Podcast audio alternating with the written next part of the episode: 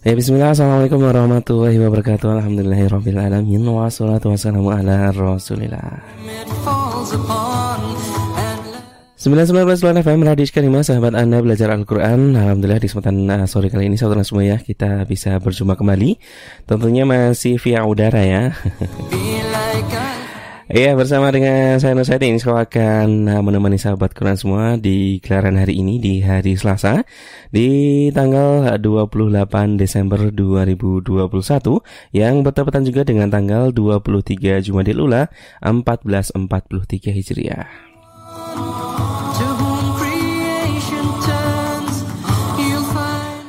Ya bagaimana kabarnya saudara semua di kesempatan sore kali ini ya? Tentunya kami ya senantiasa mendoakan sahabat Quran semua. Dan semoga dalam kondisi yang sehat Dalam kondisi yang tidak kekurangan apa pun. Dan juga semoga sahabat Quran semua senantiasa dalam lindungan dan bimbingan Allah SWT Amin amin ya robbal alamin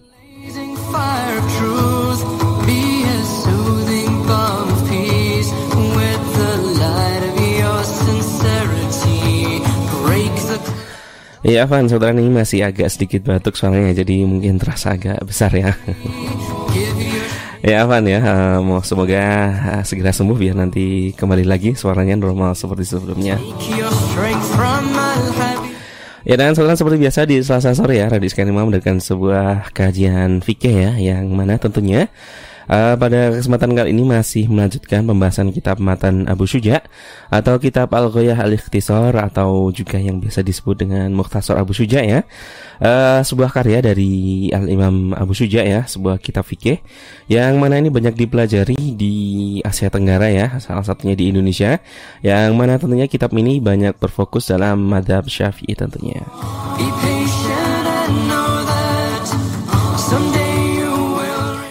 Ya dan tentunya dalam pembahasan kitab ini saya tidak akan sendiri ya telah hadir narasumber kita yaitu Ustadz Wahyu Dwi LC yang mana uh, beliau telah hadir ya di depan kami di kesempatan pagi ya si pagi.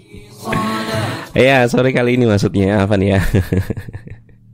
ya dan mungkin langsung saja kita sapa beliau terlebih dahulu ya. Assalamualaikum Ustaz. Waalaikumsalam warahmatullahi wabarakatuh. Kif lagi Alhamdulillah rabbil alamin. Alhamdulillah baik sehat. Alhamdulillah. ya. ya tadi sempat hujan nggak datang ke sininya. Ya, Alhamdulillah uh, cuman krimis tak. Alhamdulillah.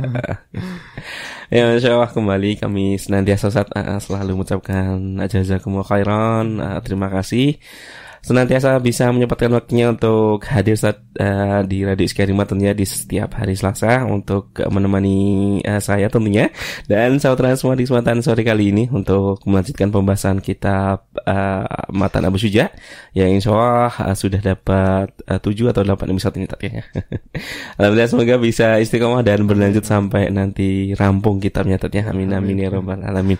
Ya dan saat di kesempatan kali ini kita masuk ke tema rukun-rukun wudhu kalau tidak salah ya. Ya, insya Allah kita melanjutkan uh, pembahasan wudhu. Hmm. Sebelumnya membahas tentang masalah siwak ya. Insya Allah ini masuk pembahasan berkaitan dengan wudhu. Ya, insya Allah. Dan sepertinya lumayan panjang nih tadi ya. Ya, ya insya Allah, sebelum kita mulai, kita sapa dulu mungkin untuk sahabat kalian semua ya. Uh, sekali lagi, monggo yang pengen bergabung di kesempatan sore kali ini, yang pengen bertanya ya. Ya, yang pengen bertanya bisa langsung menghubungi kami di line telepon di 0271 698 0010.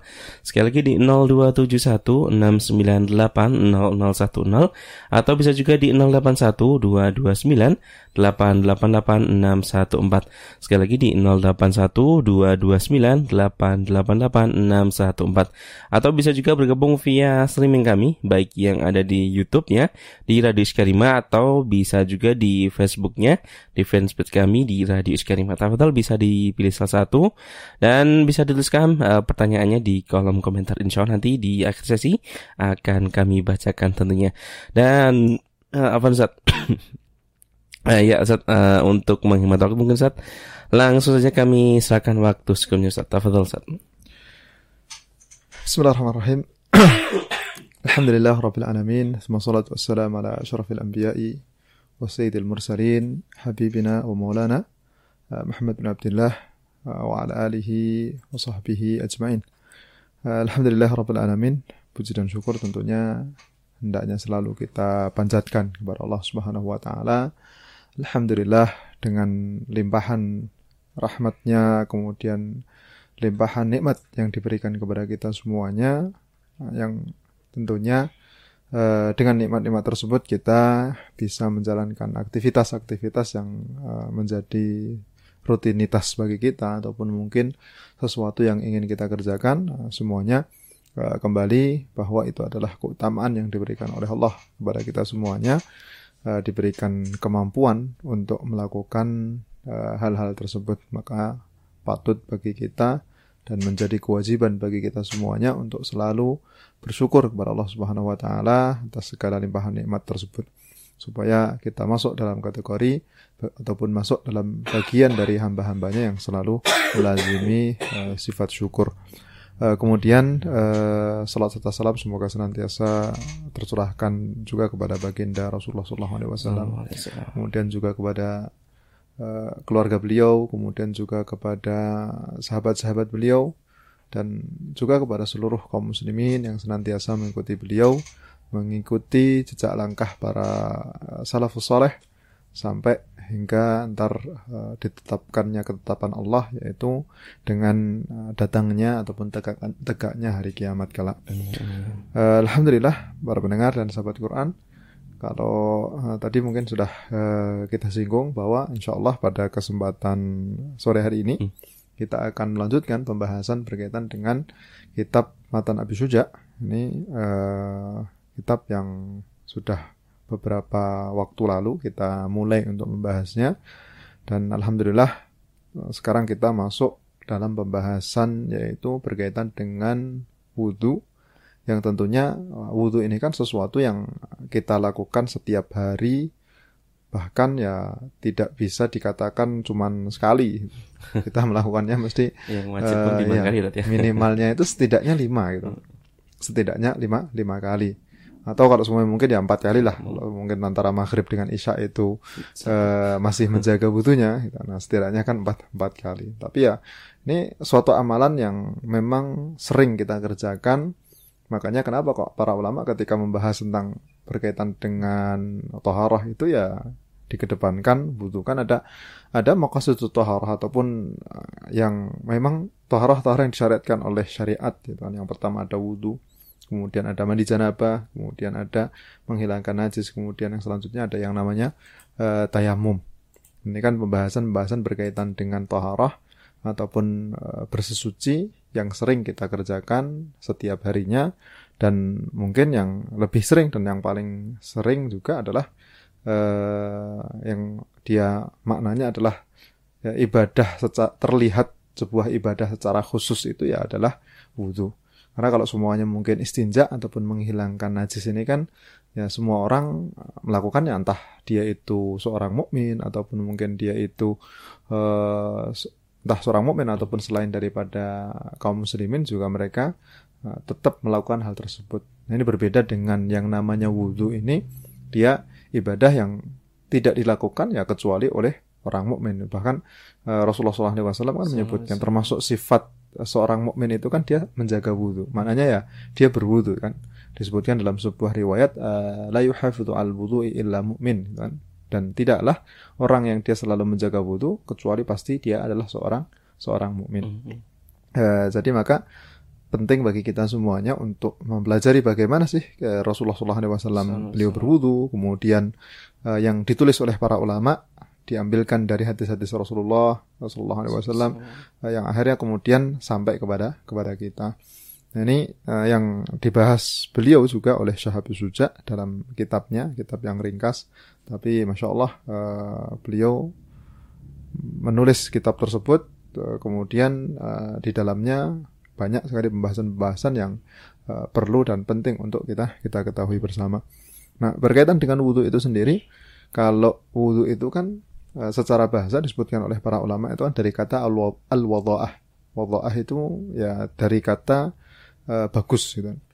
Nah, itu kan uh, berketika wajah berseri-seri. Nah, itu kan uh, itu masuk dalam kategori makna secara bahasa dari kata wudhu itu sendiri. Hmm. Makanya ya aslinya faedah dari wudhu ketika seseorang seorang mukmin itu dia menjaga wudhu, nah Allah Subhanahu wa taala akan memberikan cahaya kepada uh, wajahnya jelas ketika di hari kiamat kelak bahwa yang namanya anggota-anggota wudhu itu Allah Subhanahu wa taala menjadikan dia bercahaya.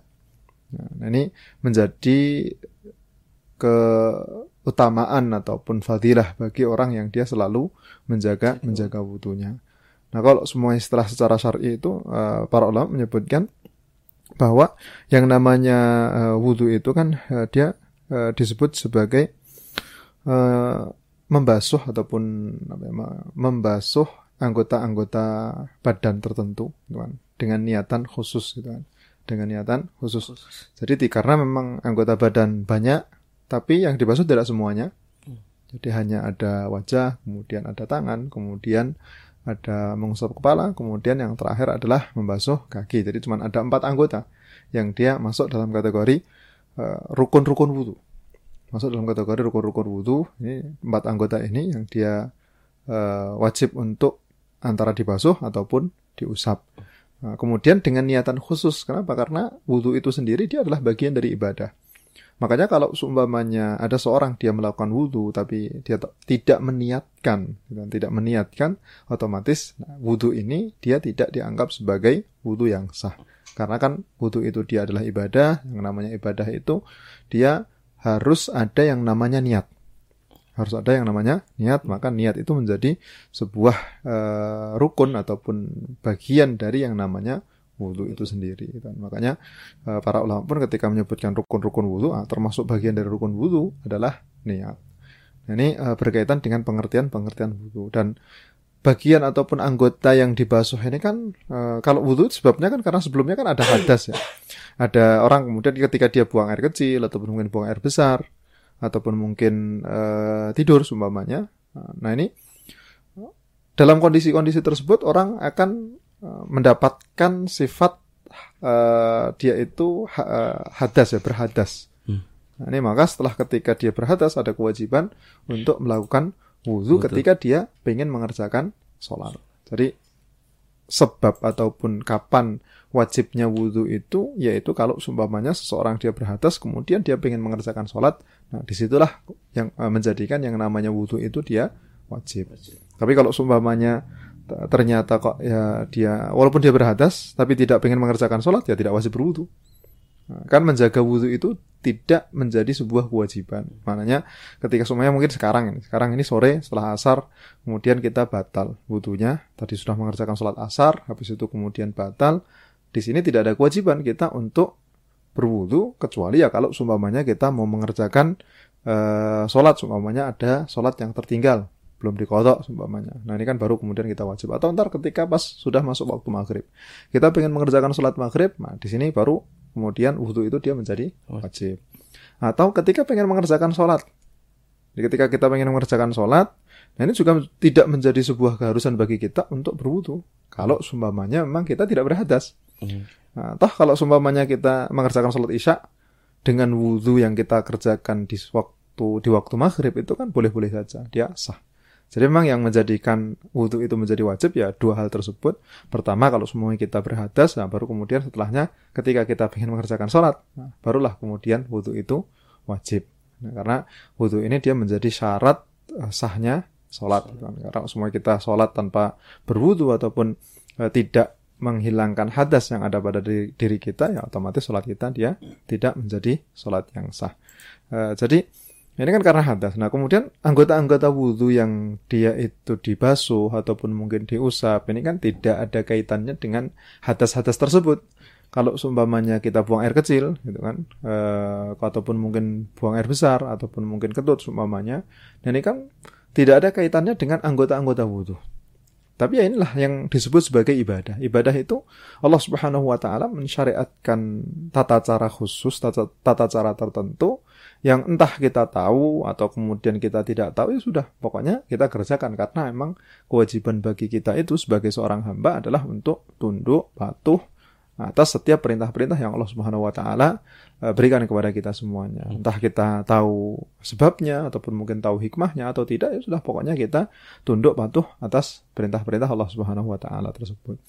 Nah, jadi walaupun tidak ada kaitannya dengan apa dengan sebab-sebab hadas tersebut, makanya ya tetap wudhu itu dia menjadi uh, kewajiban pada anggota-anggota yang dia tidak ada kaitannya dengan tempat keluarnya hadas tersebut itu karena memang ya ini syariat syariat yang disyariatkan oleh Allah Subhanahu wa taala. Jadi berkaitan dengan agama itu uh, insya Allah yang namanya agama dia tidak bakal bertentangan dengan akal ya, tidak bakal karena Allah Subhanahu wa taala uh, menurunkan hukum-hukumnya, kemudian menurunkan syariatnya. Ini uh, insya Allah tidak ada yang dia bertentangan dengan akal. Ada sesuatu yang dia mungkin uh, kontradiktif umpamanya. Itu insya Allah tidak ada. Cuman masalahnya adalah berkaitan dengan kemampuan uh, akal kita itu kan terbatas. Uh, ada di beberapa kondisi akal kita itu tidak sampai. Uh, pada hal-hal tersebut. Makanya karena akal kita tidak sampai yang jelas bahwa Allah Subhanahu wa taala sebagai pemilik dan yang menciptakan alam semesta dan menciptakan kita semuanya, mensyariatkan sesuatu ya kita kewajibannya adalah untuk tunduk patuh atas apa yang Allah Subhanahu wa taala syariatkan, syariatkan tersebut. Makanya walaupun tidak ada kaitannya sudah pokoknya kita melakukan uh, walaupun ada sebagian ulama mungkin yang menyebutkan wallahu alam apakah hmm. ya benar atau tidak itu kan dikatakan bahwa uh, kenapa di awal disyariatkannya wudhu itu ya karena Dulu ketika Nabi Adam alaihissalam ketika beliau pengen mengambil uh, buah yang dilarang oleh Allah Subhanahu wa taala dari sebuah pohon ya. Itu kan uh, kemudian karena beliau itu menghadap ke pohon tersebut itu dengan wajahnya, kemudian mengambil dengan tangannya, kemudian uh, berjalan dengan uh, kakinya, disebutkan daun dari pohon tersebut itu mengenai kepala beliau. Atau disebutkan yang lain, beliau meletakkan tangan beliau itu di atas di atas kepala beliau dan berjalan kan otomatis dengan dengan kaki beliau. Hmm. Maka itulah kemudian akhirnya anggota-anggota tersebut ini dia uh, wajib untuk dibasuh ataupun diusap ya, ketika pas uh, melakukan yang namanya wudhu itu. Tapi kan ini kan ya sekedar sekedar ya mungkin Allah alam para ulama kemudian menyebutkan eh, dasar dari cerita tersebut hmm. apa bisa jadi dari Israiliyat. Uh, tapi kan tidak disebutkan secara langsung oleh Rasulullah Shallallahu Alaihi Wasallam. Gitu. Tapi ya eh, kenapa kok anggota-anggota ini? Ya, disebabkan karena itu. Itu kan cuma eh, istilahnya sebagai istilahnya sebagai mungkin uh, cerita tambahan gitu kan cerita tambahan. Walaupun kita tetap kembalikan yang namanya syariat yang Allah Subhanahu wa taala tetapkan ya sudah itu kita kita kerjakan. Entah kita tahu sebabnya ataupun kita tahu hikmahnya atau tidak ya sudah pokoknya kewajiban kita adalah untuk mengerjakan. Nah kemudian berkaitan dengan wudhu ini kan wudhu uh, termasuk bagian dari syariat yang sudah lama sebenarnya. Jadi bukan syariat khusus untuk umat ini Uh, bukan khusus untuk umat ini tapi syariat tersebut Allah Subhanahu wa taala sudah menurunkannya lama. Maka kalau tadi disebutkan sebabnya karena uh, apa yang terjadi pada Nabiullah Adam alaihissalam, otomatis kan sudah dari sejak zaman dahulu. Kemudian juga uh, disebutkan oleh Rasulullah SAW ketika beliau mencontohkan wudhu kepada para sahabatnya, kemudian beliau menyebutkan hadza wudhu'i wa wudhu'ul anbiya min qabli inilah wudhuku, kemudian dan wudhunya para nabi sebelum sebelumku ya Rasulullah SAW. Nah ini kan berarti wudhu yang dikerjakan oleh beliau ini sama seperti halnya yang dilakukan oleh para para nabi. Cuman apakah juga disyariatkan kepada umat-umat e, dari para nabi-nabi tersebut, ataukah memang disyariatkan kepada nabi-nabi saja? Mm-hmm. Nah ini yang menjadi e, perbedaan ataupun perselisihan di kalangan para ulama. Sebagian menyebutkan e, ini khusus untuk para nabi-nabi saja, sedangkan untuk umatnya tidak. Nah, tapi yang berpendapat ya sama ketika disyariatkan kepada nabinya ya berarti disyariatkan juga kepada kepada umatnya. Ini berkaitan dengan syariat wudhu jadi sudah lama kemudian uh, disyariatkan kembali maknanya diturunkan kepada Rasulullah SAW ketika disebutkan juga bahwa Rasulullah SAW ketika Isra Mi'raj kemudian diajarkan oleh malaikat Jibril bagaimana ataupun tata cara berwudhu sebagaimana yang sekarang kita ketahui. Ada yang menyebutkan juga bahwa sebelumnya sebelum Isra Mi'raj pun sudah sudah diajarkan yang ataupun Rasulullah pun sudah mengetahui yang namanya wudhu tersebut. Kenapa? Karena uh, sebelumnya pun beliau kan sudah mengerjakan yang namanya sholat.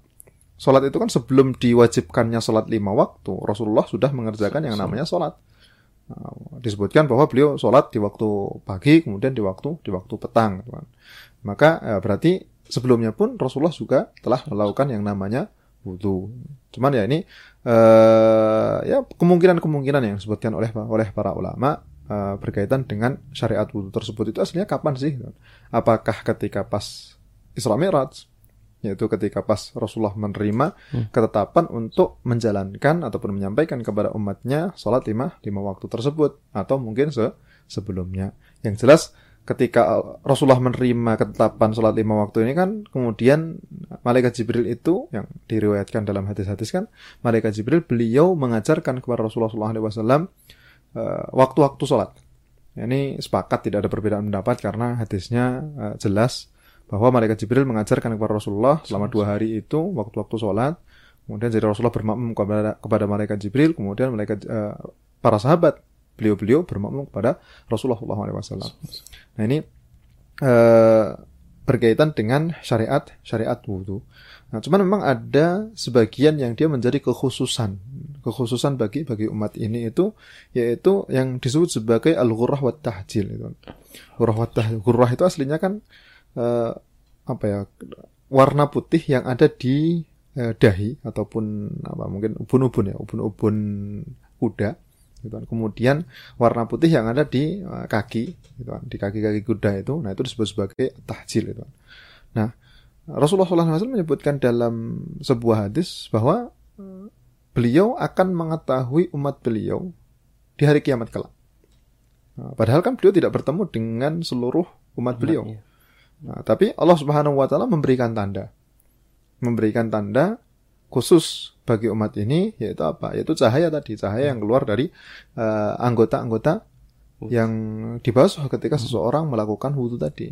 Nah, makanya Rasulullah pun uh, beliau memerintahkan ataupun menganjurkan ketika seorang berwudhu kan untuk jelas pertama kewajibannya adalah menyempurnakan wudhu, kemudian membaguskan wudhu, dianjurkan untuk membaguskan, kemudian Eh, ketika dia membasuh, nah tidak membasuh hanya mencukupkan pada bagian yang wajib saja, nah itu bisa bisa ditambah. Dianjurkan untuk seperti seperti itu. Karena dalam hadis yang disebutkan tablughu hilyatul mu'min haitsu yablughul wudu. Jadi kalau orang yang dia membasuh tangannya ini, maka dia akan diberikan perhiasan oleh Allah Subhanahu wa taala eh, sesuai dengan kadar dia membasuhnya seberapa. Nah, itu perhiasan tersebut akan diberikan sesuai seberapa kadar dia membasuh tersebut. Nah, ini yang menjadi kekhususan bagi umat ini karena ini tanda khusus yang dengannya Rasulullah SAW beliau itu bisa mengetahui umat-umat beliau. Hmm. Jadi umat-umat beliau oh, ketika semuanya dikumpulkan di mahsyar seumpamanya ataupun mungkin ketika pas uh, mau melewati telaga ya, itu kan telaga uh, Rasulullah mengetahui mana yang bagian dari umat beliau, kemudian mana yang orang tersebut tidak menjadi bagian dari umat Rasulullah SAW. Ini yang menjadi kekhususan. Tapi secara masyru'iyah ataupun syariat wudhu ini dia secara khusus ya sudah disyariatkan kepada nabi-nabi sebelum Rasulullah SAW. Nah, ini berkaitan dengan uh, wudhu ya. Kemudian yang disebutkan kita uh, membahas apa yang disebutkan oleh Syekh Suja dalam dalam kitabnya.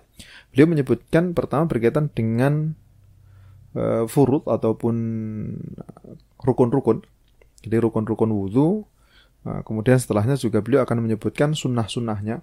Dulu mungkin sudah kita bahas aslinya dalam pembahasan uh, rukun-rukun wudhu ya, dalam pembahasan di ya, kitab uh, Safinah itu sudah sudah kita bahas juga tapi ya setidaknya mungkin kita uh, mengulang sekilas sekaligus mungkin murojaah ataupun uh, mengulangi pelajaran yang ataupun apa yang sudah kita pelajari supaya lebih ingat lagi karena kalau semakin sering diulang-ulang ya otomatis akan semakin uh, semakin menempel nah pembahasannya untuk jumlah rukunnya sama gitu. Hmm. Karena ya tidak ada perbedaan pendapat gitu kan. Dalam mazhab Syafi'i sama hmm. untuk rukun wudhu yang dibahas mungkin di satu kitab tertentu kemudian di kitab uh, di kitab yang lain itu secara umum pembahasannya sama. Walaupun mungkin dalam beberapa kondisi itu ada yang berbeda tapi berbeda di sini kan uh, karena cara menghitungnya saja umpamanya. Seperti dalam pembahasan sholat, ada yang menyebutkan rukun sholat itu ada yang menyebutkan 13, ada yang menyebutkan 14, ada yang menyebutkan 15 gitu kan. Ada kemudian yang menyebutkan uh, eh, 18 dan seterusnya. Itu kan ada macam-macam penyebutannya.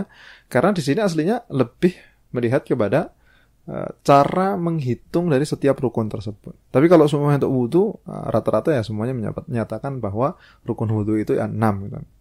Nah, karena jarang untuk perbedaan pendapat tersebut, uh, jadi hampir tidak ada ya, tidak ada perbedaan pendapat. Kalau ada ya paling mungkin dari beberapa Ya, pilihan beberapa beberapa ulama dalam mazhab yang mungkin memilih pendapat pendapat yang lain. Tapi kalau pendapat yang dia dikukuhkan ataupun pendapat yang memang dipakai dalam mazhab ya semuanya mengatakan bahwa yang namanya rukun wudhu itu dia ada ada enam.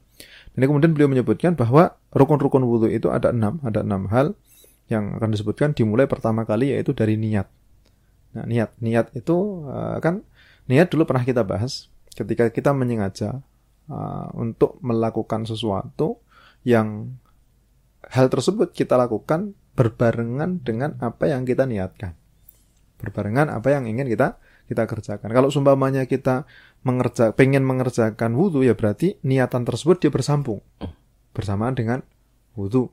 Mana bersambung dengan wudhu itu ya bersambung dengan rukun-rukunnya. Jadi bersambung dengan rukun-rukunnya. Nah, bukan bersambung dengan sunnah sunnah sunnahnya. Nah, karena yang disebut sebagai hakikat wudhu itu yaitu yang dia masuk dalam kategori rukun-rukun. Ini kan karena dia rukun-rukun ini yang dia menjadi uh, istilahnya uh, menjadi apa ya, bangunan wudhu itu kan dia terdiri dari yang tadi ada membasuh wajah, kemudian membasuh tangan dan seterusnya. Nah, maka uh, niat ini dia harus bersambung dengan apa-apa yang dia diwajibkan dalam wudhu tersebut.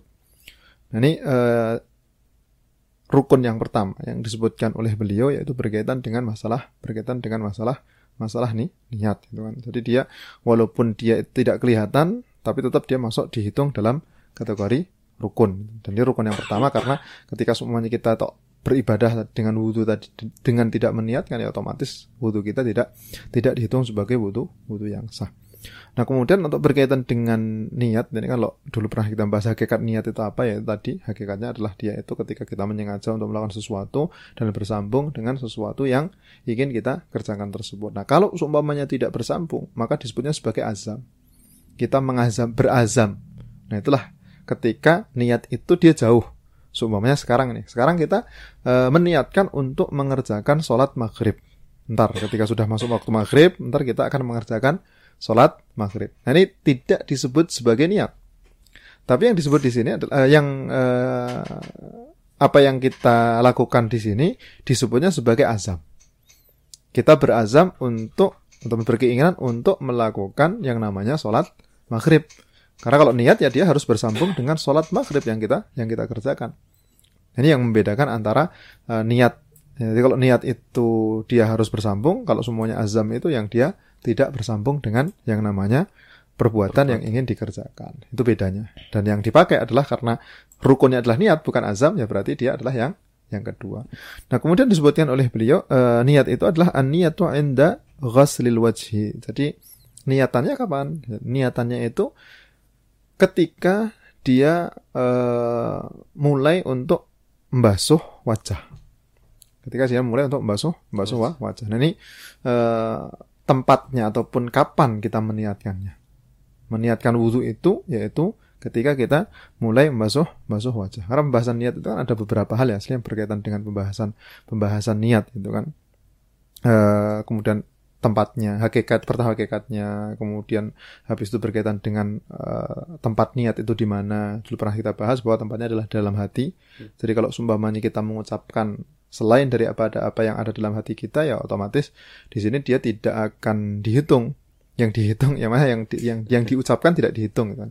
Tapi yang akan dihitung adalah apa yang ada dalam hati kita. Kita meniatkan wudhu tapi mungkin yang terucap mungkin malah niatnya sholat semuanya nah ini yang akan dihitung adalah apa yang ada dalam hati hati kita. Ini berkaitan dengan karena tempatnya niat itu dalam hati tapi dalam kondisi tertentu dalam masa memang disunahkan untuk melafalkan niat gitu kan. Melafalkan niat melafalkannya tidak perlu untuk sampai menjaharkan ataupun e, mengeraskan niat itu tidak perlu. Tapi ya cukup dia melafalkan saja supaya membantu hati kita. Jadi lisan ini dia membantu hati supaya niatnya itu ya betul-betul terlaksana dengan sebaik-baiknya gitu kan. Nah itu e, termasuk dalam pembahasan niat juga. Ya, pembahasan niat e, salah satunya tadi itu adalah berkaitan dengan masalah tempatnya, e, kemudian berkaitan dengan hukum. Kalau hukum kan tergantung sesuai, tergantung apa yang ingin kita kerjakan. Gitu. Apa kalau semuanya ternyata hal yang ingin, ingin dikerjakan adalah sesuatu yang wajib ya berarti niat tersebut menjadi wajib. Kalau sunnah ya berarti sunnah. Kalau sesuatu yang pengen dikerjakan tersebut itu haram ya berarti niat tersebut otomatis dia uh, ya nggak boleh gitu kan meniatkan sesuatu untuk melakukan sesuatu yang dia itu uh, haram gitu. Nah, kemudian untuk masalah tempat uh, ataupun kapan kita meniatkannya nah di sini yaitu ketika kita mulai membasuh bagian dari wajah kita. Mulai membasuh itu ya entah kita mau membasuh uh, mungkin mulainya dari tengah ataupun mungkin dari mulai dari atas atau mungkin mulainya dari bawah. Nah itu kan dia uh, di situlah kita memulai niat. Di situ kita memulai niat. Nah, tapi loh bagaimana dengan amalan-amalan sebelum membasuh wajah? Toh kita ketika kita mengerjakan wudhu itu kan ada membasuh tangan, hmm. kemudian ada berkumur, kemudian ada istinsyak ataupun mungkin istisar seumpamanya. Nah, itu kan juga termasuk bagian dari e, kesatuan wudhu kan. Kalau yang dia secara sempurna wudhu itu kan nah, dimulai dari e, basmalah, kemudian dia membasuh tangan, Nah untuk yang sebelum-sebelumnya ini dia meniatkannya adalah meniatkan untuk melakukan sunnah-sunnah wudhu. Jadi niatannya dua kali. Pertama niat untuk melakukan sunnah-sunnah wudhu. Nah baru kemudian setelahnya adalah dia e, meniatkan untuk melakukan wudhu. Nah, jadi niatnya pertama adalah untuk melakukan sunnah-sunnahnya. Nah, kemudian setelahnya baru kemudian meniatkan untuk melakukan wudhu. Karena kita kembalikan kepada pengertian niat. Niat itu kan tadi dia harus berbarengan kan. Berbarengan dengan apa yang kita niatkan, yaitu kita meniatkan untuk melakukan wudhu. Nah, wudhunya kapan? Yaitu sejak dimulainya membasuh wajah. Itulah baru kemudian disebut sebagai uh, wudhu karena dia adalah rukun-rukunnya, hakikat aslinya wudhu. Sedangkan setelah sebelum-sebelumnya ini kan dia tambahan. Makanya dalam mazhab sendiri untuk yang sebelum-sebelumnya ini dia meniatkannya dengan niatan melakukan sunnah-sunnah wudhu. Baru kemudian ketika pas membasuh wajah, nah dia meniatkan untuk uh, membasuh, uh, meniatkan untuk berwudu semua itu pun melakukan ibadah ibadah khusus ini dibedakan, dibedakan antara yang pertama kemudian yang yang kedua makanya ini disebut, disebutkan oleh beliau ya niatnya adalah ketika dia membasuh membasuh wajahnya dan awal awal pertama kali dia membasuh wajah baru kemudian uh, di, disebutkan. Tapi kalau sumpamanya kok dia meniatkan sebelumnya nah ini niatannya otomatis kan tidak masuk dalam kategori hakikat niat. Karena kan tidak bersambung dengan amalannya. Yang dia maksudnya adalah azam. Dulu pernah kita bahas juga, saya ingat saya, eh, ketika seumpamanya seseorang dia pengen berwudu, kemudian ketika dia meniatkan wudu, ketika pas membuka keran, ini kan niat ini belum dihitung sebagai niatan yang bisa dipakai untuk uh, wudhu kan, karena kan belum bersambung dengan perbuatan yang ingin di, dikerjakan. Jadi kalau semuanya dia membuka keran, bisa jadi mungkin membuka keran, habis itu mungkin tidak langsung uh, membasuh, basuh wajahnya. Makanya uh, ketika dia belum membasuh wajah, Makanya niatannya adalah dengan niatan niatan yang lain. Kalau dia pas melakukan sunnah-sunnahnya, kalau kemarin ada siwak, nah itu sudah dia melakukan meniatkannya adalah meniatkan untuk melakukan sunnah-sunnah wudhu entah siwak ataupun berkumur ataupun mungkin uh, masukkan air ke dalam hidung istinsyak hmm. ataupun istinsar semuanya nah itu masuknya adalah niat-niat untuk melakukan sunnah-sunnah wudhu baru kemudian dia membasuh wajahnya uh, ketika pas mulai membasuh wajah nah dengan dia mengambil air kemudian mulai membasuhkan wajah nah inilah dia melakukan yang namanya niat, niat. tersebut, niat untuk melakukan wudhu. Nah, bagaimana dia meniatkan niat? Dulu pernah uh, kita bahas juga bahwa berkaitan dengan meniatkan itu ada beberapa kondisi ya. Dia uh, meniatkan itu dia bisa pertama meniatkan wudhu gitu. Hmm. Meniatkan wudhu ini bisa, boleh. Uh, karena memang wudhu itu dia ibadah. Mau makanya tadi kita sebutkan yang namanya wudhu ini tidak dilakukan ya kecuali oleh orang orang mukmin. Kalau semuanya orang yang dia tidak mukmin, tidak beriman, ya makanya dia uh, tidak melakukan wudhu. Beda yang namanya toharoh ataupun istinja semuanya. Ya, menghilangkan uh, toharoh dari najis. Nah itu kan orang-orang mereka melakukan walaupun mereka bukan seorang mukmin. Tapi kalau wudhu karena dia adalah ibadah, makanya ketika kita meniatkan untuk wudhu saja itu cukup, bukan? Dia mengucapkan semuanya nawaitul wudhu semuanya itu cukup. Uh, mengucapkan dalam hati, kemudian setelahnya ya uh, dia melakukan wudhu tadi atau seumpamanya dia entah meniatkan untuk mengangkat hadas kan mengangkat meniatkan untuk mengangkat mengangkat hadas nah itu juga dia bisa uh, boleh boleh juga untuk meniatkan meniatkan mengangkat hadas. Hadas ini dimaksudkan adalah tentunya adalah hadas kecil karena uh, dia berhadasnya adalah hadas kecil maka meniatkannya untuk mengangkat hadas hadas kecil. Ataupun meniatkan untuk melakukan uh, suatu perbuatan yang dengannya boleh untuk mengerjakan sholat umpamanya yang melakukan suatu perbuatan yang dengannya dia bisa untuk mengerjakan sholat. Karena sholat sendiri ini kan dia disyaratkan harus dalam kondisi suci. Ini bisa uh, melakukan memilih antara antara uh, tiga ini. Ataupun mungkin saya ada ada beberapa yang mirip berkaitan dengan tiga tiga kondisi ini. Uh, tapi yang umum lebih gampangnya ya kalau semuanya kita mau meniatkan sudah niatkan wudhu saja kan? Niatkan wudhu wudhu yang dia itu adalah wudhu uh, wudhu wajib umpamanya karena kan kita pengen mengerjakan sholat ini sholat wajib berwudhu terlebih terlebih dahulu. Uh, cuman ada beberapa pengecualiannya yaitu memang kalau sumpamanya orang tersebut itu dia tidak dalam kondisi berhadas tidak dalam kondisi berhadas maka niatannya ya tidak bisa kok dia meniatkan untuk mengangkat hadas. Hmm, kenapa? Karena kan dia tidak berhadas. Kan? di posisinya kan dia suci dia tidak berhadas, kemudian ya dia tidak bisa kok malah meniatkan untuk mengangkat hadas. mengangkat hadas karena memang tidak ada hadasnya yang harus diangkat. Itu. uh, beda loh yang pertama karena memang kondisinya dia itu berhadas, maka dia bisa meniatkan untuk mengangkat hadas. Kalau dia pengen memperbarui wudhunya ya niatan adalah untuk memperbarui wudhu, ya kan? Niatannya adalah untuk memperbarui wudhu. Yang ini masuk dalam kategori sunnah kan? Memperbarui wudhu itu kan hukumnya tidak wajib tapi dia uh, termasuk dalam kategori sunnah. Karena Rasulullah sendiri pun beliau pernah melakukan sholat uh, satu hari itu menggunakan satu kali wudhu. Ketika pas Fatu Makkah, beliau pernah sholat, kemudian satu uh, satu hari itu menggunakan satu wudhu.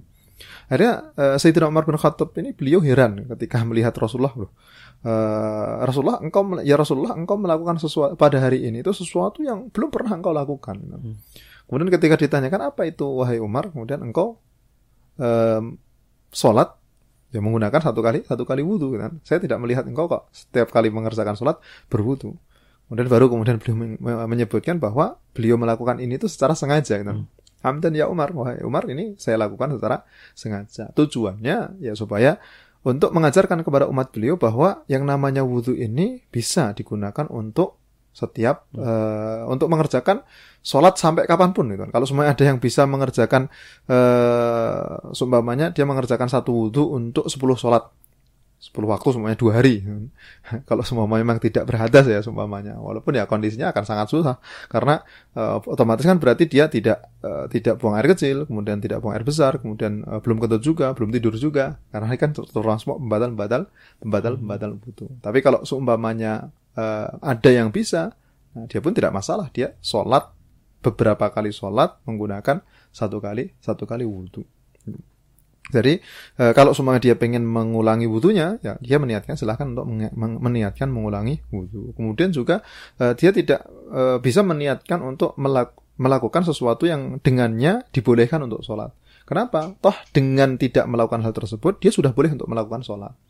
Kenapa? Karena kan uh, dia dia tidak berhadas tadi, tidak dalam kondisi berhadas, dia tidak perlu melakukan sesuatu yang dengan sesuatu tersebut baru boleh dia mengerjakan sholat. Nah, makanya tidak tidak tidak bisa untuk niatan yang yang ketiga ini juga. Jadi yang kedua kemudian yang ketiga ini dia tidak tidak bisa. bisa. Nah kalau sumpamanya yang dia itu uh, yang dalam kondisi sakit sumpamanya orang yang dia itu dalam kondisi sakit seperti mungkin punya penyakit uh, apa ya namanya beser itu atau orang yang dia uh, keluar terus uh, air kencingnya hmm. ataupun mungkin kentut terus umpamanya sampai memang tidak memungkinkan untuk mengerjakan sholat kecuali uh, mengerjakan toharoh kemudian sholat kecuali pasti sudah keluar hadasnya. Seperti orang yang mungkin dia uh, keluar hadas itu setiap setengah menit sekali umpamanya ataupun satu menit sekali umpamanya nah ini kan susah untuk dia ketika pas berwudu tengah wudu ya dia sudah keluar hadas baru kemudian uh, kemudian uh, sudah berhadas kemudian setelahnya ketika pengen mengerjakan sholat ntar mungkin bisa jadi dia sudah sudah berhadas juga. Nah makanya uh, orang yang dalam kondisi ke, seperti ini dia kan memiliki uzur. Karena tidak dalam kondisi normal dia dalam kondisi sakit makanya ketika dia meniatkan uh, untuk mengerjakan sholat ketika dia mengerjakan sholat kemudian dia berwudu ya niatannya adalah untuk melakukan sesuatu yang dengannya boleh untuk mengerjakan sholat dan tidak boleh meniatkan untuk mengangkat hadas. Kenapa? Karena meniatkan mengangkat hadas ini kan hadasnya kan tidak terangkat karena dia berwudu belum selesai wudu sudah berhadas lagi. Makanya hadasnya tetap ada. Dalam istilah di kalangan para fuqaha itu disebut sebagai daimul hadas. Orang yang dia terus berhadas. Jadi orang yang terus berhadas itu orang yang memang tidak bisa melakukan toharoh eh, ataupun kemudian toharoh dan sholat dalam jangka waktu yang di situ tidak keluar hadas. Tapi kalau yang dia keluar hadasnya itu mungkin setengah jam sekali, sumpamanya, nah ini dia masih memungkinkan untuk toharoh, kemudian sholat tanpa keluar hadas. Hmm. Karena kan jaraknya kan cukup jauh gitu. Dia mengerjakan sholat paling berapa menit sih? Dia mengerjakan sholat paling mungkin 5 menit ataupun mungkin lebih-lebihnya mungkin semuanya 10 menit. Kemudian dia berwudu 5 menit, 5 menit berwudu, kemudian uh, ditambah mungkin dia siap-siap menutup aurat dan seterusnya itu dia 5 menit umpamanya, kemudian sholatnya 10 menit, toh 20 menit. 20 menit masih sisa. Ada waktu uh, yang tadi itu keluar hadasnya itu intervalnya adalah biasanya mungkin keluarnya adalah seteng setiap setengah jam sekali. Berarti di sini dia kewajibannya tetap untuk melakukan sholat, kemudian bertoharoh, di waktu yang tidak keluar hadas ataupun tidak keluar uh, najis tersebut. Yang akhirnya uh, ya dia masih bisa mengerjakan sholat sebagaimana umumnya orang yang dia dalam kondisi normal. Gitu. Karena sholat yang dia kerjakan, toharohnya pun toharoh yang tidak terbatalkan. Kemudian untuk sholatnya pun juga sholat yang dia sempurna tidak tidak terbatalkan oleh hadas. Tapi kalau yang tadi interval waktunya sangat dekat, seperti tadi setiap satu menit sekali. Nah itu kan uh, walaupun mungkin cuma sedikit, mungkin cuma uh, satu tetes umpamanya setiap kali satu menit keluar satu tetes umpamanya. Tapi kan ini uh, kondisi ini menjadikan orang tersebut itu disebut sebagai daimul hadas. Disebut sebagai orang yang dia itu berhadas terus, makanya di sini dia meniatkannya adalah untuk istibahatus sholat. Jadi yang disebut tadi melakukan sesuatu yang dengannya dia boleh untuk melakukan yang namanya sholat. Karena kalau semuanya tidak melakukan hal tersebut ya otomatis kan dia tidak boleh mengerjakan sholat. Nah ini uh, mungkin pembahasan berkaitan dengan niat. Uh, insya Allah mungkin untuk yang rukun-rukun lainnya, insya Allah akan kita lanjutkan di kesempatan yang akan datang. Insya Allah kita uh, lanjutkan berkaitan dengan membasuh wajah, kemudian uh, membasuh tangan dan seterusnya. Insya Allah. Ini mungkin yang kita bahas. Wassalamualaikum warahmatullahi wabarakatuh. Ya, Masya Allah, atas ilmunya yang disampaikan di kesempatan sore kali ini. Dan uh, tentunya bagi sahabat semua yang ingin bergabung di kesempatan kali ini, yang ingin bertanya, masih kami tunggu ya. Uh, bisa langsung telepon di 02716980010 atau bisa juga di 081 229888614 atau bisa juga bergabung via streaming kami baik yang ada di uh, Facebook ya di fanspage kami di Radio Iskarima atau bisa juga di YouTube kami di Radio Iskarima. Tafadhol bisa dipilih salah satu. Dan saudara kita rehat sejenak terlebih dahulu sebelum membacakan pertanyaan yang sudah sahabat Quran kirimkan tentunya. Jangan ke mana-mana tetap setia bersama kami di 99.9 FM Radio Iskarima. Sahabat Anda belajar Al-Quran. Ya sahabat kembali lagi di program Kajian Fikih di Karima ya di kesempatan sore kali ini. Masih dalam pembahasan kitab Matan Abu Syuja tentunya. Dan langsung saja mungkin kita ke pertanyaan yang sudah masuk di kesempatan uh, sore kali ini. Uh, Halo, oh ini ada yang telepon saat Halo, Assalamualaikum. Ya, dengan siapa di mana? Eh, dengan hamba Allah di Wonogiri Ya, Masya Allah Ya, okay. uh, eh, apa nih Ustaz? Assalamualaikum Ustaz. Waalaikumsalam Halo, Assalamualaikum. Waalaikumsalam. Tafadhol. Oke, uh, ada tiga uh, pertanyaan nggih ngapunten.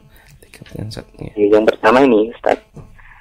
Uh, kasus uh, dalam selesai sholat maghrib hmm. kita memakai kaos kaki. Hmm. Tapi dalam keadaan sudah berwudu. Ya. Uh, dalam perjalanan uh, menunggu isya uh, batal.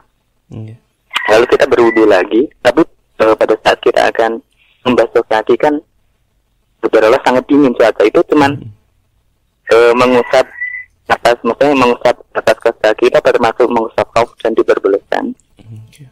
so, yang kedua ini Ustaz pada saat istinsyak nih hmm. kan uh, menghirup macam-macam menghirup uh, air ke hidung kita apa cuman sunat maksudnya bisa di cuman dimasukkan gitu apa harus benar-benar dihisap gitu Ustaz hmm. bisa kuat-kuat dihirup ke hidung. Okay. Yang ketiga, ketiga ini Ustaz. So, kita menyiapkan ini ya uh, satu ember, mungkin air untuk berwudu kita siapkan. Nah. Tapi kepada Allah ada hewan kucing. Hmm. Hewan kucing itu meminum itu Ustaz. Hmm. Minum air dalam ember tadi. So, itu apa boleh digunakan untuk berwudu Ustaz? Oke. Okay. Terima kasih Ustaz. Assalamualaikum. Waalaikumsalam.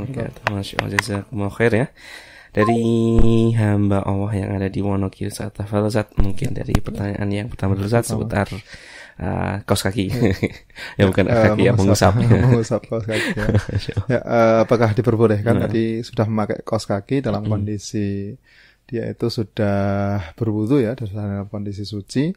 Nah, kemudian ketika berwudu lagi apakah boleh mengusap kaos kaki? Nah, eh, pendapat kebanyakan para ulama uh, pertama jelas pendapat uh, ulama Syafi'iyah, kemudian juga uh, jumhur ya. Bahkan hmm. mungkin seingat saya imam yang empat semuanya mengatakan bahwa uh, untuk kaos kaki ini dia tidak bisa diusap. Mm, yeah. Dengan kecuali ada yang beberapa yang mengecualikan. Mm, kecuali kalau memang kaos kakinya itu bisa digunakan untuk berjalan gitu kan. Ataupun mungkin kaos kaki bawahnya mungkin ada kulitnya seumpamanya.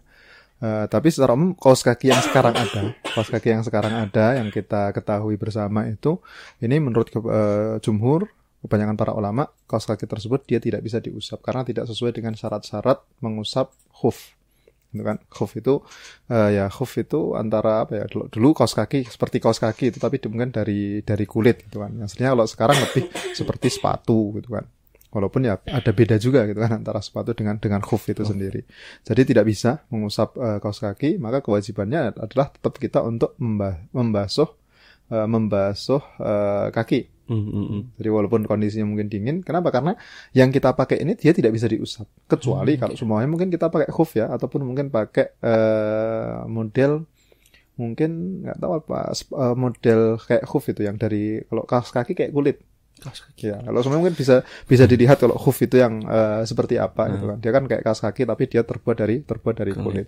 Ataupun mungkin kita pakai kaos uh, pakai sepatu semuanya pakai sepatu kemudian uh, tapi kan kalau kita di masjid otomatis kita nggak pakai nggak pakai uh, sepatu ya hmm. makanya tapi uh, berkaitan dengan kaos kaki ini dia tidak bisa diusap mau nggak hmm. mau tetap kita harus uh, membasuh membasuh kaki ya. hmm.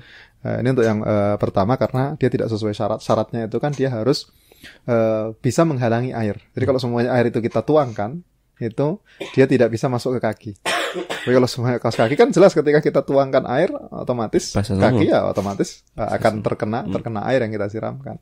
Nah syaratnya kan itu salah satunya. Salah satu syarat supaya uh, kita bisa uh, mengusap hoof gitu. Hmm. Nah itu adalah ketika kita menyiramkan air. Nah itu dia tidak masuk ke dalam ke dalam kaki, kaki. kecuali dari tempat lubang-lubang uh, apa untuk tali ya. Hmm. Kalau itu nggak masalah. uh, kemudian uh, yang kedua, yang pertama, uh, kemudian yang kedua berkaitan dengan istinsyak itu. Hmm uh, seperti apa apakah harus ditarik kuat-kuat ataukah hmm. semua mungkin uh, cukup untuk kita menarik sedikit ya mungkin hmm. tadi yang mungkin saya pahami ya untuk uh, masukkan hmm. air tidak okay, perlu okay. ditarik kuat-kuat uh, untuk istinsak itu ketika kita uh, menghirup air gitu. Walaupun tidak kuat-kuat itu pun sudah masuk dalam kategori istinsak. Karena kalau semuanya mungkin kita menghirup kuat kan terasa mungkin di mana? Sampai mungkin iya, sampai mungkin apa namanya apa sih? Ya. Nah, sampai ke atas itu kan terasa kayak nyegrak gitu ya. Hmm. Nah, tapi kalau semuanya kita menghirupnya cuma sedikit paling mungkin sampai uh, di bagian uh, bawah hidung hmm. itu. Nah, itu tidak masalah itu sudah cukup untuk masuk dalam kategori istinsyak. Hmm. Dan sudah uh, kita mendapat uh, dapat pahala sunnahnya karena hmm. kita memang melakukan yang namanya istinsak tersebut.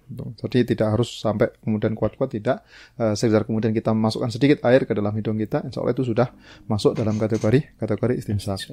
Nah kemudian yang terakhir berkaitan dengan masalah air tadi kalau iya. sumpamanya di uh, kucing di buat minum kucing apakah bisa digunakan untuk bersesuci bisa boleh boleh hmm. saja karena uh, air liur ataupun mulutnya kucing itu dia suci jadi mulut yang kucing itu dia dia suci. Kalau semuanya dia minum di air yang ingin kita gunakan untuk berwudu ataupun kita gunakan untuk mandi hmm. ataupun toharah yang lainnya, di sini tetap air tersebut itu dia suci dan mensucikan, boleh-boleh saja dan tidak tidak ada masalah. Ya. Itu berkaitan mungkin yang tadi ditanyakan ada tiga hal. Hmm. Allah taala alam. Ya, masya Allah. Ya kemudian ke pertanyaan berikutnya saat ini sebenarnya juga sudah kita bahas saat di waktu yang sebelumnya ketika pembahasan kitab uh, Sofina namun tidak apa kita uh, bacakan lagi seperti itu uh, Oke, okay, dari Bunda Cinta yang ada di Klaten Ustaz. Assalamualaikum Ustaz. Waalaikumsalam uh, mohon izin bertanya Ustaz. Bagaimana kalau sudah mandi janabat apakah harus wudhu lagi sebelum sholat Ustaz? Terima kasih. Uh, ketika kita mandi janabah kemudian uh, uh, mandi janabah apakah wudhu lagi setelahnya harus wudhu lagi ya? Mm-hmm.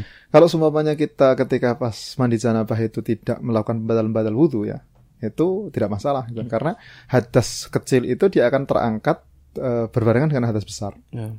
Jadi kalau semuanya kita mandi karena hadas besarnya terangkat, otomatis hadas kecilnya juga akan ikut-ikut terangkat. Tapi e, kalau semuanya ntar setelah kita ketika pas mandi tersebut kok ternyata kita melakukan pembatal-pembatal uh, wudhu seperti tadi mungkin ketika pas uh, pas mandi kemudian menyentuh kemaluan seumpamanya. Hmm. ini kan membatalkan wudhu ya.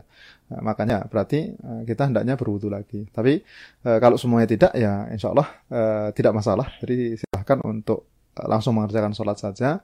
Uh, makanya kenapa kok dalam pembahasan mandi janabah itu wudhu itu kan dikedepankan kan hmm. sunnah tapi ya sunnah walaupun semuanya e, orang yang tidak melakukan wudhu seumpamanya dia mandi janabah sesuai dengan syarat-syaratnya e, sesuai e, sesuai dengan rukun-rukunnya semuanya sudah terkerjakan dengan baik walaupun sebelumnya tidak berwudhu e, seperti kalau yang paling gampangnya itu kan kalau orang dia nyemplung ya masuk nyelam gitu kan ke dalam kolam habis itu hmm. kemudian dia meniatkan habis itu naik otomatis kan hadas besarnya terangkat. Maka hadas kecilnya pun juga terangkat. Setelahnya dia melakukan sholat tanpa wudhu lagi tidak masalah, silahkan. Karena kan tidak melakukan pembatal-pembatal wudhu ketika dia melakukan toharah tersebut. E, tapi kalau semuanya kok ada pembatal wudhu yang ter e, setelahnya yang kita lakukan tadi seperti menyentuh kemaluan ya otomatis berarti kan kita perlu untuk e, berwudhu lagi. Ini, ini mungkin berkaitan dengan masalah mandi mandi janabah yang uh, mungkin beberapa kali pernah ditanyakan juga hmm. itu. Ya, Allah taala. Itu tadi ya. ya. Uh, itu tadi jawabannya untuk Bunda Cinta yang ada di Klaten. Kemudian ke pertanyaan berikutnya saat kita pilih yang uh, mirip-mirip dulu sesuai tema dari Ibu Tari di Klaten. Saat Assalamualaikum warahmatullahi wabarakatuh. Niat wudhu kalau di kamar mandi akan dibaca sebelum masuk kamar mandi. Kalau sebelum selesai wudhu udah batal, apa baca niat wudhu lagi dan bacanya di luar kamar mandi dan harus keluar lagi. Syukron wassalamualaikum. Ya. Oh, untuk niat wudhu uh, dia tidak perlu maksudnya uh, tidak uh, harus dibaca di hmm. luar kamar mandi ya. Kalau semua kita tadi yang mungkin yang pernah yang tadi kita bahas kalau semuanya kita membacanya di luar kamar mandi, habis itu kita masuk kamar mandi, habis itu kemudian kita melakukan wudhu, nah justru hmm. niat ini belum kehitung. Okay. Ya, kenapa? Karena kan belum bersambung dengan wudhu yang kita lakukan.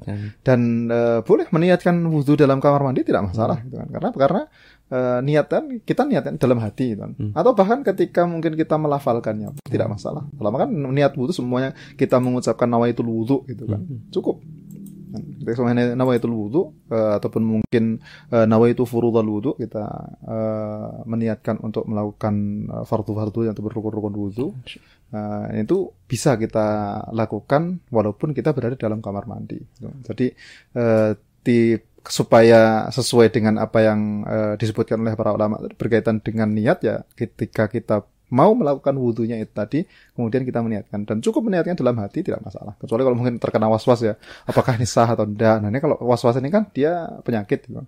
maka hendaknya untuk dilafalkan tapi tidak perlu keras-keras pun uh, tidak masalah gitu Nah, jadi untuk meniatkan malah eh, bukan meniatkan di luar di luar kamar mandi tapi ya ketika pas kita mau berwudu tadi ketika kita membasuh wajah maka kita meniatkan meniatkan wudhu gitu kan. Nah, kalau semuanya ternyata setelahnya batal, ya sudah tinggal kita uh, ulangi lagi kan. Hmm. Tapi kalau kita meniatkan sebelum masuk kamar mandi, uh, terus habis itu kemudian kita berwudhu, nah berarti kan ini yang niat ini yang awal ini baru disebut sebagai azam. Hmm. Azam. Ini yang dipilih oleh ulama, ulama Syafi'iyah ya. Maka disebut sebagai azam, kemudian ya dia harus meniatkan lagi ketika dia sudah di dalam kamar mandi, ketika pas mau membasuh wajahnya. Hmm. Itu Allah taala. Allah. Ah, ya. itu nah itu tadi jawabannya untuk Ibu Tari yang ada di Klaten Ustaz. Uh, jasa kamu Ustaz atas jawabannya. Kemudian ke pertanyaan berikutnya Ustaz. Oke, okay, ada dari Umu Amar di Sukarjo Ustaz. Assalamualaikum Ustaz. Assalamualaikum. Afan, uh, saya bertanya di luar tema Ustaz. Saya pernah ditanya seseorang kenapa sholat jenazah itu tidak pakai ruko dan sujud. Oke, okay. saya minta tolong saat untuk jawaban yang harus saya sampaikan. Jazakumullah khairan saat. Ya. Uh, untuk kenapa kok salat jenazah ini dia tidak okay. di uh, ada rukuk kemudian tidak ada sujud tidak ada tasyahud gitu ya banyak hmm. banyak hal yang Allah Subhanahu Wa Taala uh, tidak syariatkan pada salat tersebut. Nah uh, kenapa? Gitu. Kenapa? Karena salat uh, salat jenazah ini dia memang di, disyariatkan untuk diperingan, diringkas lah istilahnya dengan karena kita diminta untuk mempercepat pengurusan jenazah kan hmm. asri'u bil jenazah. Jadi kita hendaknya uh, menyegerakan untuk mengurusi jenazah. Kalau semua jenazah tersebut fa intaku salihatan fa khairun tuqaddimuna ilai. Jadi kalau semuanya jenazah tersebut jenazah yang baik ya berarti kita menyegerakan kebaikan bagi dia. Kalau semuanya ternyata kok uh, tidak baik ya berarti kan kita melepaskan beban dari diri kita. Nah, karena uh, kita diperintahkan untuk mempercepat, makanya untuk pengurusan untuk sholat jenazah pun uh, memang dilakukannya juga uh, tidak lama gitu. Maka dia diringkas oleh Allah Subhanahu wa taala uh, tidak ada ruku, tidak ada sujud, tidak ada duduk di antara dua sujud, tidak ada tasyahud uh, dan cuman ya mengerjakan empat kali takbir, kemudian ada Al-Fatihah, kemudian ada sholawat, kemudian berdoa, kemudian berdoa setelahnya langsung mengucapkan mengucapkan salam. Jadi sebabnya itu karena memang maksud dan tujuannya adalah untuk uh, ya pertama diperingkas karena tujuan asal pertama adalah kita mendoakan si mayit. Jadi tujuan dan uh, maks uh, tujuan dari sholat jenazah itu adalah kita mendoakan si mayat dan itu sudah bisa tercapai dengan uh, sholat yang walaupun mungkin diringkas tersebut. Nah ini yang disebutkan oleh para para ulama. Kemudian ya selain daripada itu juga ya kembali bahwa ini adalah syariat khusus yang Allah syariatkan ketika kita mensolatkan jenazah ya sholatnya seperti itu. Gitu. Sebagaimana kalau kita mengerjakan sholat subuh itu dua rakaat, kemudian kok sholat duhur itu empat rakaat, nah itu ya karena memang dari sananya memang sudah dua rakaat, kemudian sholat sholat duhurnya memang empat empat rakaat, sholat maghribnya tiga tiga rakaat. Tapi beberapa hikmah atau yang mungkin bisa diketahui oleh para ulama adalah tadi karena ini dimintanya adalah untuk disegerakan dan kemudian maksud utamanya adalah untuk mendoakan memberikan syafaat kepada si mayat tersebut. Makanya uh, ya diringankan diringkas akhirnya tidak ada ruku tidak ada sujud dan yang lain sebagainya gitu. kecuali cuma ya, berdiri saja kemudian sama uh, takbir yang empat tadi. Kemudian sama uh, doa-doa dan tikir-tikir yang dilakukan ketika pas berdiri tersebut itu. Allah taala alam. Ya, Masya Allah tadi jawabannya untuk uh, Umu Amar tadi yang ada di Sukat Jazakumullah Khair. Ya dan kemudian ke pertanyaan terakhir Ustaz atau sebenarnya ada dua lagi Ustaz bagaimana Ustaz? Ya, gak apa-apa Gak apa gitu. Ya, sekalian. uh, ya ini uh, ada dari hamba Allah Ustaz yang Assalamualaikum Ustaz. Assalamualaikum warahmatullahi wabarakatuh. Izin bertanya Ustaz, uh, di hati dan pikiran sering berbisik-bisik keburukan bicarakan orang dan prasangka buruk dosa atau uh, membicarakan orang prasangka buruk Ustaz, dosa atau tidak Ustaz karena muncul di saat apa pun ketika pas ibadah atau ketika tidak pas ibadah. Bagaimana cara menghilangkannya Ustaz? Karena semakin saya lawan, maka semakin kuat. Tapi kalau saya biarkan seperti uh, tidak berat di pikiran dan hati Ustaz Syukur. Ya.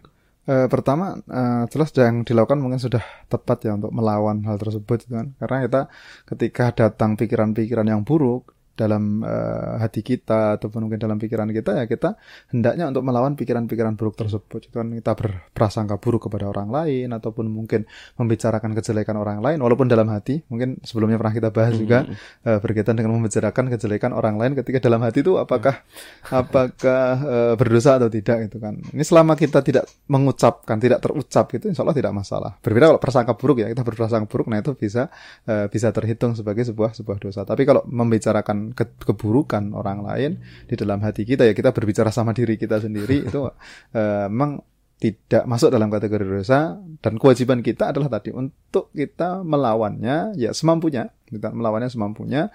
Uh, kemudian dan tidak perlu untuk dipikirkan gitu. makanya ketika kita oh ini ketika datang pikiran tersebut sudah kita tolak oh enggak gitu kan. Ada pikiran datang datang kemudian kita mengatakan oh enggak gitu kan. Kita berprasangkanya adalah prasangka yang baik kepada saudara-saudara kita. Eh, kemudian juga kita doakan. Nah, ini kalau semuanya mungkin apa yang harus di, harus kita lakukan. Nah, untuk melawannya adalah pertama kita doakan. Dengan kita mendoakan kebaikan kepada orang yang mungkin kita bicarakan kejelekannya tersebut, nah insya Allah eh, hal-hal tersebut dia akan hilang. Dengan, dengan kita uh, mendoakannya, kemudian mengingat-ingat kebaikan-kebaikan yang dia lakukan, kemudian juga di uh, hal yang lain yang bisa kita lakukan adalah banyak-banyak berpikir, kita lebih mensibukkan diri kita dan hati kita dengan mengingat Allah, kemudian dengan berpikir, nah dan yang paling bermanfaat adalah tentunya dengan kita membaca Al-Qur'an. Uh, kalau semuanya mungkin dalam kondisi kita di mana pun nanti kan ya kita berpikir dengan pikir-pikir yang kita hafal.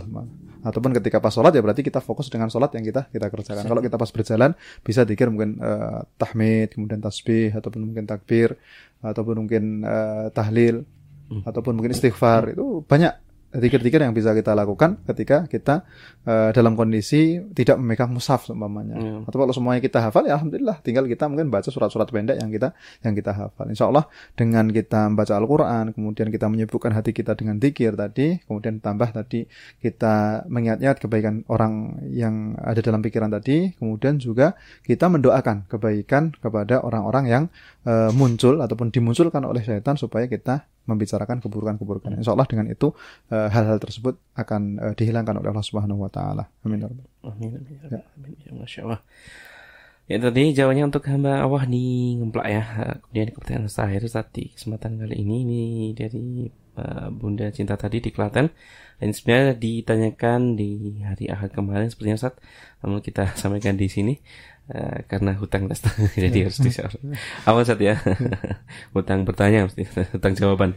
Ya assalamualaikum Ustaz. Waalaikumsalam. Izin bertanya saat bagaimana sholat Jumat bagi perempuan Ustaz?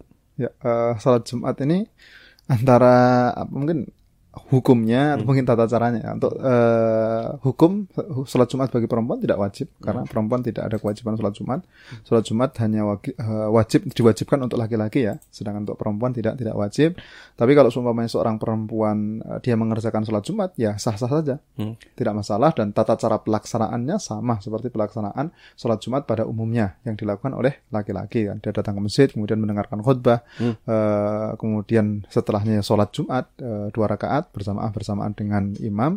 Nah itu ya sudah itu untuk tata cara pelaksanaannya jadi sama. Sedangkan untuk berkaitan dengan masalah hukum ya tidak ada kewajiban kalau semuanya seorang perempuan sengaja meninggalkan sholat Jumat ya boleh-boleh saja tinggal ntar di rumah berarti dia mengerjakan sholat sholat duhur. Nah bagi yang sudah mengerjakan sholat Jumat di masjid itu apakah ntar eh, ketika pulang harus mengulangi sholat duhur? Tidak. Tidak ada kewajiban untuk mengulangi sholat duhur. Karena sholat jumat ini sudah sah untuk menjadi pengganti dari duhur kalau seumpamanya dia tidak mengerjakan sholat sholat jumat. Jadi yang dia sudah berangkat ke masjid mengerjakan sholat jumat ya sudah selesai. Tidak ada beban bagi dia.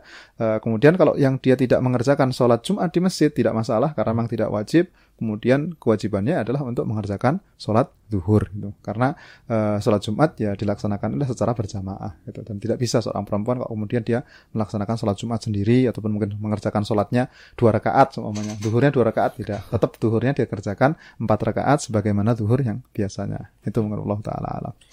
Ya, Masya Allah, uh, jazakumullah atas jawabannya. Dan saudara itu tadi Uh, pertanyaan terakhir yang mungkin bisa kita jawab di kesempatan kali ini. Uh, sekali lagi jazakumullah khair untuk yang sudah bertanya dan bergabung di kesempatan kali ini, baik yang via YouTube atau juga via uh, streaming di Facebook atau juga yang mendengarkan langsung dari radio tadi ya di 99.9 FM tentunya jazakumullah khair. Dan untuk Ustaz Wahyu jazakumullah khair uh, sudah menyempatkan waktunya untuk bergabung di kesempatan sore kali ini yang bisa menyampaikan materinya dan juga bisa menjawab pertanyaan yang sudah diajukan dari sahabat Quran semua jazakumullah Ustaz. Ya semoga dijadikan uh, salah satu amalan yang mungkin bisa membawa antum ma masuk ke jannahnya. Amin amin amin. amin. amin. Ya dan Ustaz uh, karena sudah di jam 5 lebih 16 Ustaz nah, agak molor sedikit atau banyak ini uh, Panjidan Ustaz uh, atas kemolorannya uh, semoga tentunya bisa uh, membuat uh, sahabat kalian semua semakin betah untuk mengikuti program kita amin amin ya rabbal alamin dan akhirnya saya Ustaz yang bertugas mewakili segenap kru Radio Skarima dan juga mewakili Ustaz Wahyu Dewi Praso LC. Pamit undur diri dari ruang dengar sahabat Quran semua dan tentunya uh, jangan lupa untuk ikuti program uh, kajian fikih ini di Selasa pekan depan tentunya. Dan akhirnya saya bertugas sekali lagi Uh, mohon maaf bila banyak salah kata dan penyampaian kesempatan kali ini. Jazakumullah khair. Kita tutup dengan hamdalah dan doa kafaratul majelis. Alhamdulillahirabbil alamin. Subhanakallahumma wa bihamdika asyhadu an la ilaha illa anta astaghfiruka wa atubu ilaik. Wassalamualaikum warahmatullahi wabarakatuh.